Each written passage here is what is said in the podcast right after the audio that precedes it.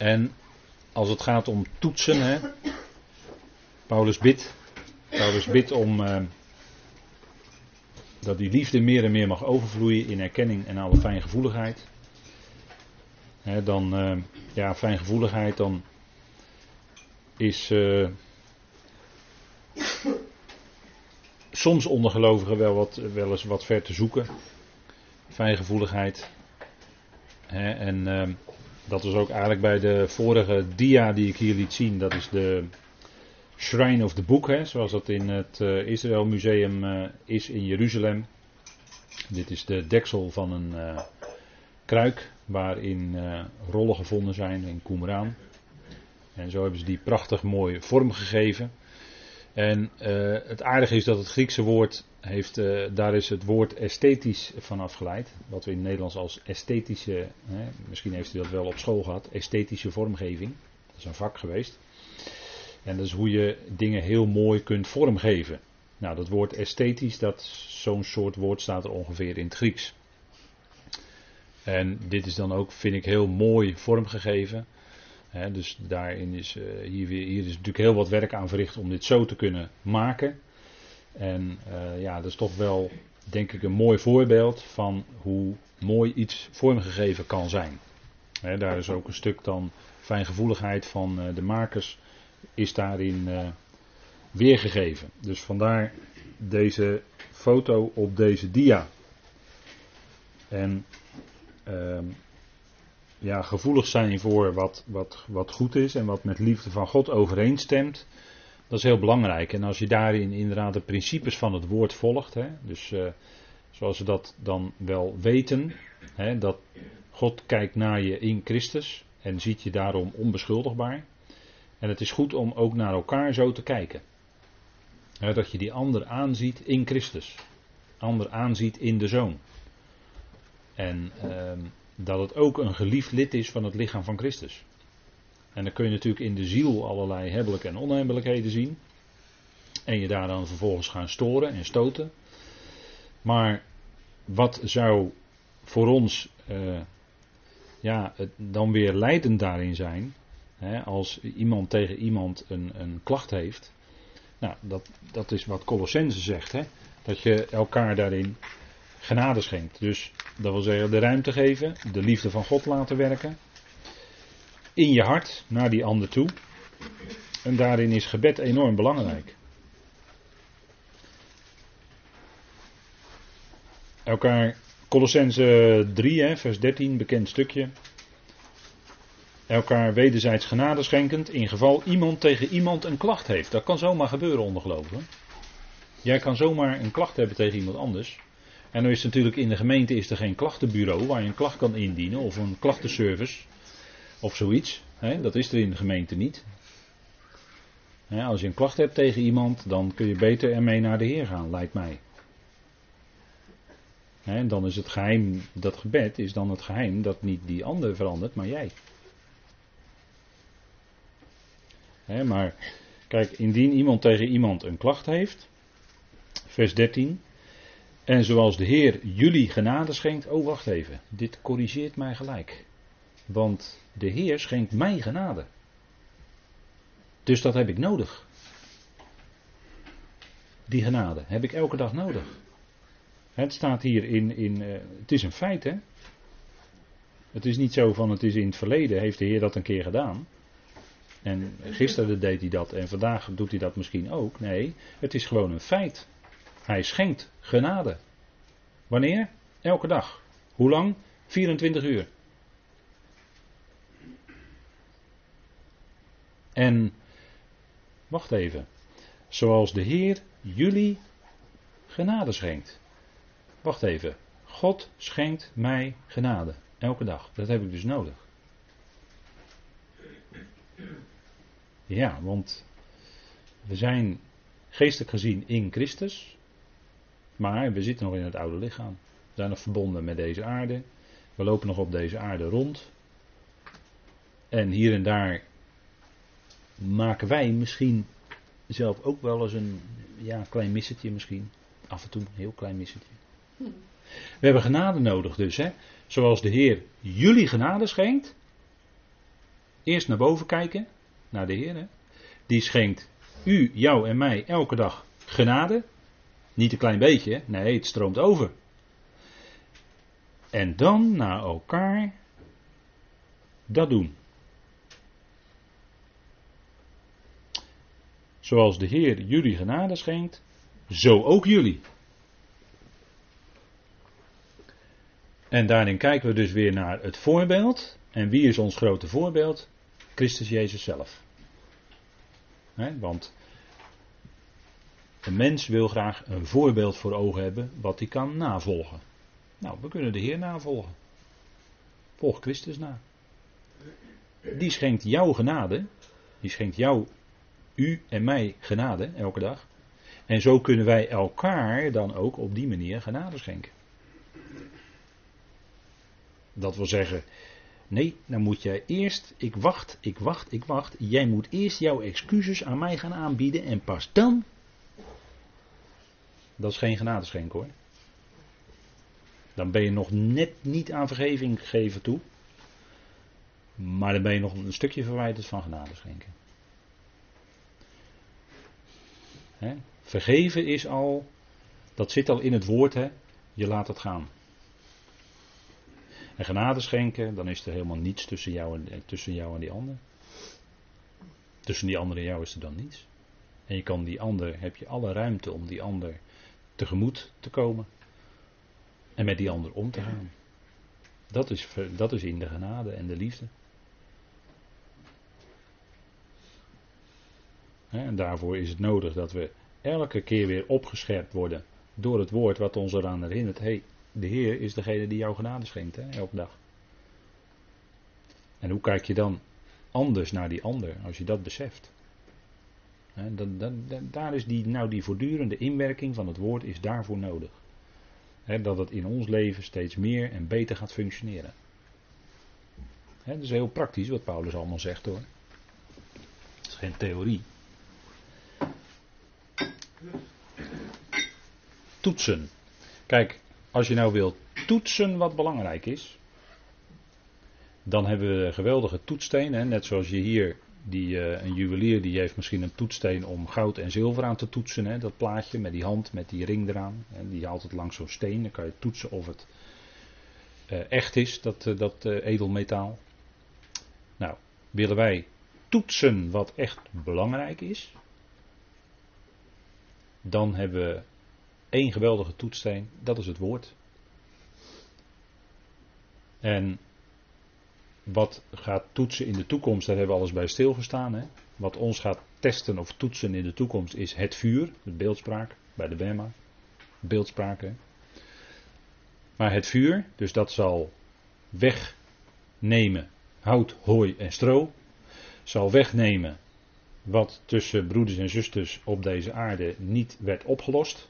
Maar dat zal daar verdwijnen dan. Dat zal de Heer dan daar wegdoen, want we hebben dan daar volkomen kennis. Hè?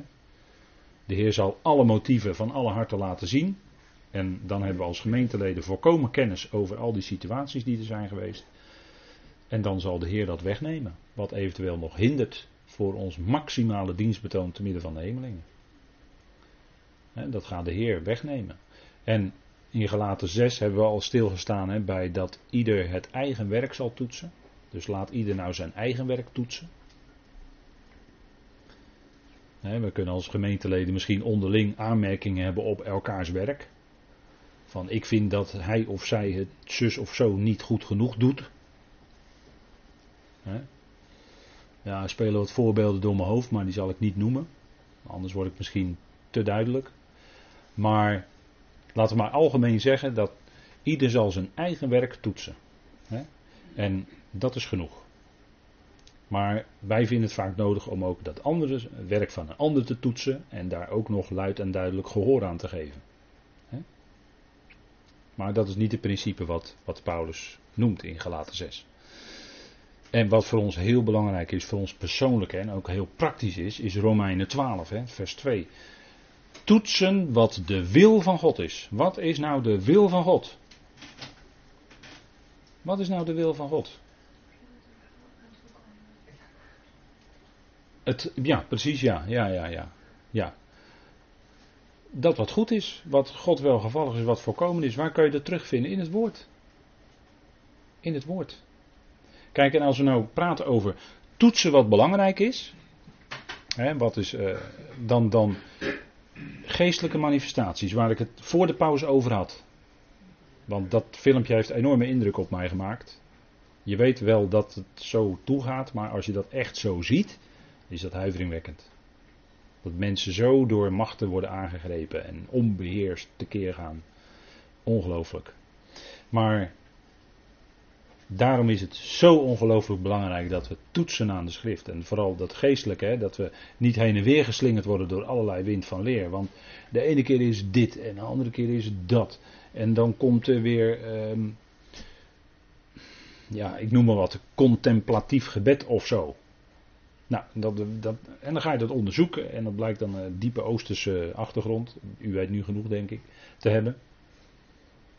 Waarom, moet je nou niet, waarom kun je nou niet gewoon bidden? Waarom wordt er nou binnen de christenheid, ook binnen de evangelische, ik zal geen namen van dominees noemen, maar waarom wordt er nou contemplatief gebed ingevoerd? Weet je wel wat de bron daarvan is? Waarom nou contemplatief? Waarom moet je nou passief worden? Hoeft helemaal niet. Gebed is juist een hele actieve zaak. Waarin je hart kan uitspreken voor God. Gewoon bidden. En vanaf minuut 1 dat je tot geloof bent gekomen, kun je bidden. Dan is het direct die relatie met vader. En dat heb je helemaal niet nodig. of eh, men gaat dan achter die of die spiritualiteit aan. Nou, ik, ik spiritualiteit. We hebben genoeg spirit. Hè? We hebben de geest van God, die woont in ons. Dat is meer dan genoeg hoor. We zijn verzegeld met de geest van de belofte, de heilige. Dan hebben we niet extra spiritualiteit nodig, die weet ik waar vandaan komt. Hè, dat, omdat dat allemaal, dat zijn allemaal van die zaken die ons in verwarring willen brengen. En er is zo ontzettend veel verwarring. En je blijft uit de verwarring door te volgen wat in deze tijd klinkt. En dan is het gelijk al, maak ik al onderscheid inderdaad, wat belangrijk is. Wat is nou belangrijk? Wat is nou belangrijk wat in deze tijd klinkt? Dat is waar we mee bezig zijn. De brieven van de apostel Paulus. Dat is belangrijk. Dat is waar je, waar je moet toetsen. en alles toetsen en het goede behouden, zegt Paulus ook in Thessalonicense 5, vers 22. Kijk, mensen die vullen dat verkeerd in. Kijk, Paulus zegt in 1 Thessalonicense 5 vers 22, toetst alles en behoudt het goede, hè? bekende tekst. Wat mensen dan gaan doen is dat ze alles ook gaan onderzoeken en willen ervaren. En dan het goede willen behouden, maar dat moet je niet doen.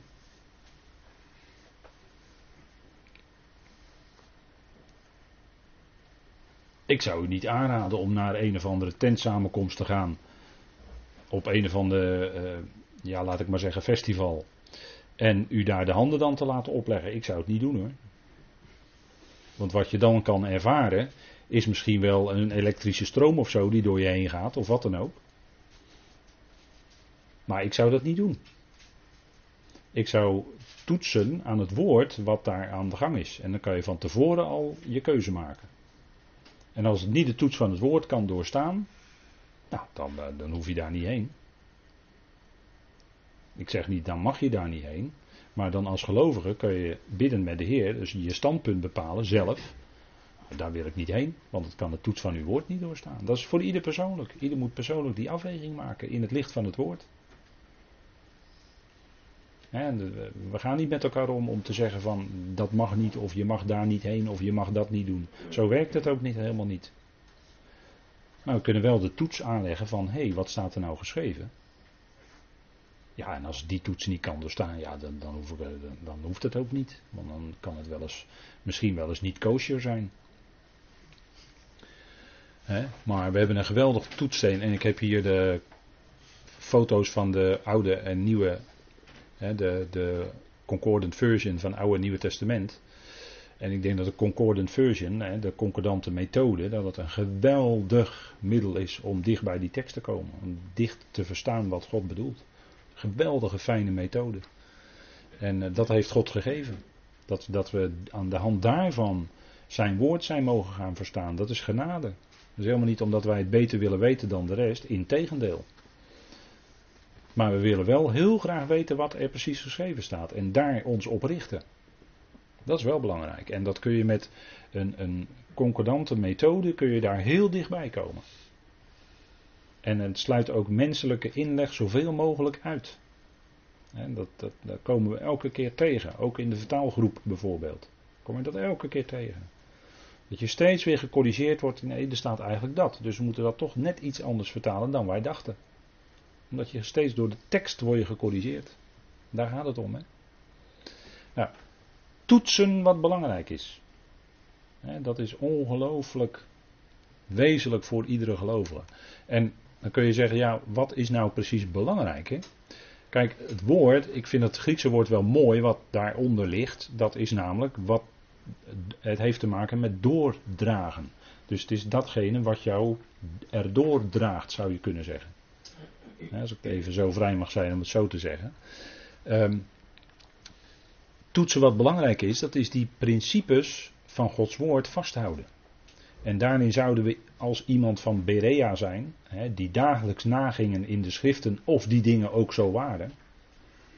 En ik hoop dat u dat ook doet, want ik kan hier natuurlijk allerlei dingen gaan zeggen, maar kijk zelf wat er precies staat geschreven. u moet niet mij geloven, dat is helemaal niet belangrijk wat ik zeg, maar u moet geloven wat Gods woord zelf zegt. En een belangrijk principe is dat wat jij gelooft, kun je dat nu ook zo terugvinden in Gods woord zelf? Ik noem u een voorbeeld, drie-eenheid. Het woord drie-eenheid staat niet in de Bijbel. Dat moet je al direct al heel erg op je hoede maken voor die leer. Is dat wel een Bijbelse leer? En we hebben natuurlijk in de loop van de jaren ontdekt, hé hey, wacht even, de, de hel, de orthodoxe hel, hè, Vlammen en pijn en eeuwig en dat soort dingen. Verschrikkelijk. Maar Gods woord laat dat helemaal niet zo zien. Er is, is heel iets anders wat, wat Gods woord laat zien. Over dood en over toekomstige gericht en over eeuwigheid. Het zijn allemaal van die facetten. Daar zijn we ongelooflijk rijk en dankbaar kunnen we daarvoor zijn. Hè, dat dat op tafel is gekomen. Wat, wat belangrijk is, is dat we onderscheid maken uh, wat is nou belangrijk? Dat je het verschil weet. Laat ik maar een uh, heel makkelijk onderwerp nemen. Nou, makkelijk. Uh, wat is nou het verschil tussen de gemeente en Israël? Of als jij aan een christen vraagt of aan een gelovige. Joh, wat is nou de gemeente? Ga het maar eens vragen. Wat is nou de gemeente? Dan krijg je allerlei antwoorden. En wat is nou het verschil tussen de gemeente en, tussen, en Israël? Dat is een moeilijk onderwerp hoor. Dat is een moeilijk onderwerp. Nou, dat, maar dat is wel heel wezenlijk, dat is heel belangrijk. Voor je, voor je praktijk, hoe je leeft als gelovige. Het, het goede antwoord op die vraag. Heel belangrijk. En daarom moeten we toetsen wat belangrijk is. Dat, dat heeft direct te maken met geestelijk wel of niet verlies lijden. zodra je gaat wenden tot het evangelie van de besnijdenis en je gaat dat rechtstreeks op jezelf toepassen, even wat anders of je, of, het, of je weet dat het tot voorbeeld geschreven is, dat is wat anders. Maar als je het evangelie van de besnijdenis rechtstreeks op jouzelf gaat toepassen, dan pas je iets op jezelf toe wat helemaal niet kan. Wat is bedoeld voor de besnijdenis en niet voor jou. Het is bedoeld voor Israël en niet voor de gemeente. Dat is heel belangrijk. En het overgrote, en dat maakt het voor veel gelovigen best wel moeilijk, het overgrote deel van de schrift is nu eenmaal bedoeld en gericht aan Israël. En niet aan de gemeente. Dat is Gods volk, nog steeds. En in de toekomst zullen zij aan de spits van de volkeren staan. Zij zullen het hoofd zijn en niet de staart van de volkeren in het duizendjarig rijk. Zij zijn het koninklijk priesterschap. Wij niet. Wij zullen geen koningen en priesters op aarde zijn in de duizend jaar. Maar er zijn er talloze die dat denken. Dat ze met Israël mee koningen en priesters zullen zijn hier op aarde. U zou al die gelovigen de kost moeten geven. Die dat denken. Dan zijn op een verkeerd spoor.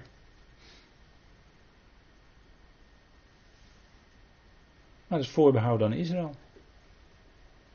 Kijk, wat de gemeente wel is, en eigenlijk van meet af aan was, moet ik misschien wel zeggen, want misschien moet ik dat toch wat voorzichtiger zeggen.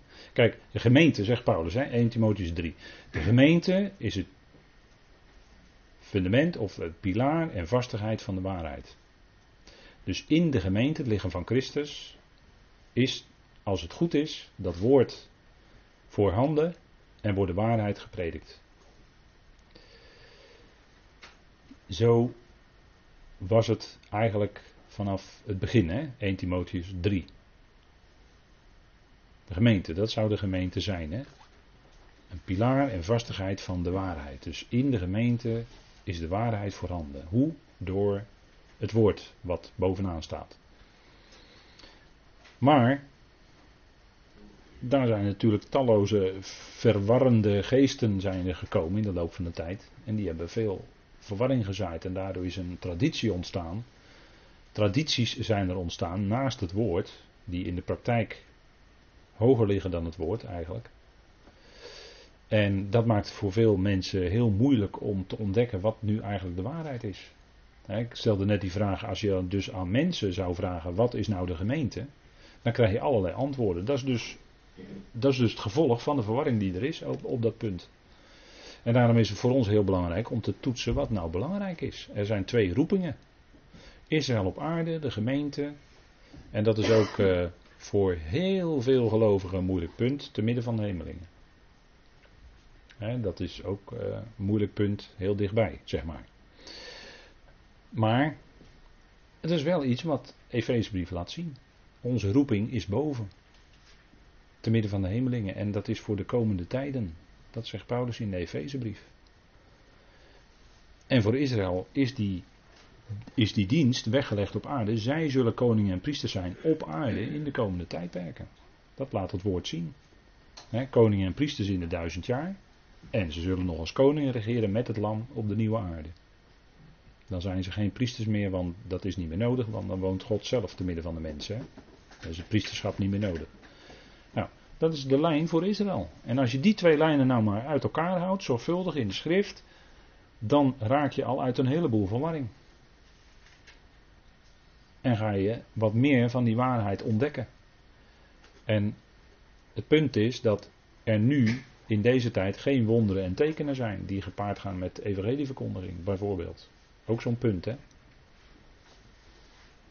Geen wonderen en tekenen. En je kunt naar allerlei samenkomsten gaan waar genezingen, hè, waar men zegt dat genezingen plaatsvinden. Uh, je, je hoort altijd over predikers die vanuit Nederland dan ergens in Afrika of in Zuidoost-Azië zitten, dat daar dan doden opgewekt worden. Hè? Dat gebeurt niet in Nederland, maar altijd ver weg. Er worden doden opgewekt, zegt men. Ja, dat, in dat soort dingen kom je allemaal terecht dan. Hè? En, en dat is het punt. Hè? En als je, als je de lijnen van Gods woord, dan weet je, nee, dat, dat is in de begintijd zo geweest, in handelingen. En je, je moet niet terug naar handelingen. Dat wordt altijd geroepen, we moeten terug naar handelingen, naar de tijd van handelingen. Nee, wel nee, dat was het begin. Toen is Paulus geroepen, toen werd het fundament gelegd. En toen is het fundament gelegd, nou, dat moet je niet opnieuw doen. Dus je hoeft niet terug naar handelingen tijd. En dat bedoelt God ook helemaal niet maar ik, noem u zo een aantal punten waar zo ongelooflijk veel verwarring over is. en waar, waar, waar tussen gelovigen eindeloze discussies over zijn. Maar je komt er nooit uit als je niet die lijnen uit elkaar houdt. En, en het punt is voor, voor ons als mensen, we zijn zo ingericht op het tastbare, het zichtbare, het, wat we kunnen pakken met onze handjes. Daar zijn we zo op gericht, ook gelovigen, dat we maar heel moeilijk kunnen accepteren dat, dat de principes van het evangelie, dat het geestelijk is in deze tijd. En dat je dat dus niet kan pakken met je handjes. Je ziet wel de uitwerkingen van, hè, als je een oog ervoor hebt. Maar ja, dat is, dat is roeping te midden van de hemelingen. Dat is je roeping. Je bent gericht op wat boven is.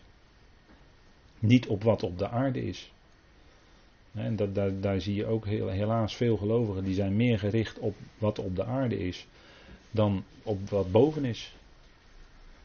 En, en ja, zo, zo zijn er natuurlijk heel veel punten te noemen. Hè. Maar wat is nu belangrijk? Nou, we toetsen wat belangrijk is. Hè? Dat, zijn, dat is het onderscheid maken, verschil maken. Op, op, een, op een goede manier naar het woord.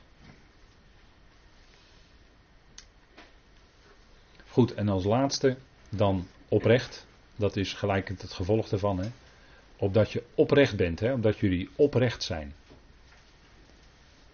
Hè? En, en, en, onoprecht, hè? in het verlengde wat we net met elkaar zagen, is dat je voorbij gaat aan de hemelse roeping. En dat je dus meer gaat richten op het aardse, op het zielse enzovoort. Hè? Dat je eh, allerlei dingen met, met alle goede bedoelingen. En, en, en eh, er zijn heel veel verschrikkelijke dingen gebeurd in de Tweede Wereldoorlog met het volk Israël. Het is verschrikkelijk, het is afschuwelijk, het is niet te bevatten ook wat er gebeurd is. En in, in het kielzog daarvan zijn er heel veel christenen die dan op een bepaalde manier ja, met, met, met, uh, met Israël meegaan. En met alle goede bedoelingen, daar gaat het helemaal niet om. Maar zelfs uh, een rabbijn die gewoon eerlijk is, die zegt ook van ja, als, als uh, christenen uit, van de volkeren, als die het Loofhuttenfeest gaan meevieren, ja, wat, doen ze eigenlijk? Dat is, aan, aan, dat is aan ons als volk gegeven. Wij vieren dat Loofhuttenfeest. En het is eigenlijk niet aan de orde dat christenen uit de volkeren dat ook doen. Zeg gewoon de rabbijn, Lodi van de Kamp, die zegt dat gewoon. Hij heeft groot gelijk. Hij kijkt daar gewoon heel nuchter naar. En eerlijk, vanuit zijn achtergrond, als Jood zijnde. En heeft volkomen gelijk. Die dingen zijn aan Israël gegeven.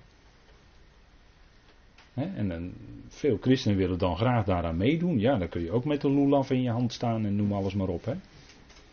Heb je iets tastbaars in je hand? Ja, natuurlijk. Maar het is zo begrijpelijk allemaal. Met allemaal goede bedoelingen. En warme liefde voor Israël. Het is alleen maar toe te juichen. we bidden voor dat volk. Alleen op die manier, ja, daar, daar kun je toch wat bij afvragen. Of het dan zo moet je zover moet gaan. maar goed, het lotdeel van Israël, wij laten dat ook voor Israël. Het lotdeel is hier op aarde. Ons lotdeel is te midden van de hemelingen boven. is in Christus ons geschonken. Met een fantastische toekomst.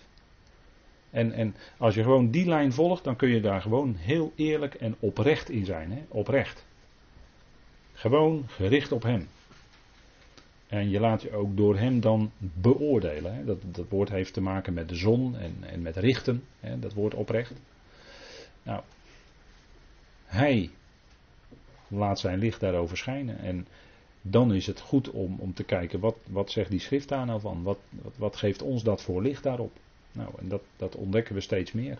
Hè. Oprecht zijn. Dat is een belangrijk punt. Goed, ik uh, zie dat het tijd is, dus we moeten stoppen. Maar we gaan hier gewoon de volgende keer mee verder. We hebben gewoon de volgende keer. Tenzij de bazuin klinkt. dat zou kunnen. Maar dan gaan we de volgende keer hiermee verder.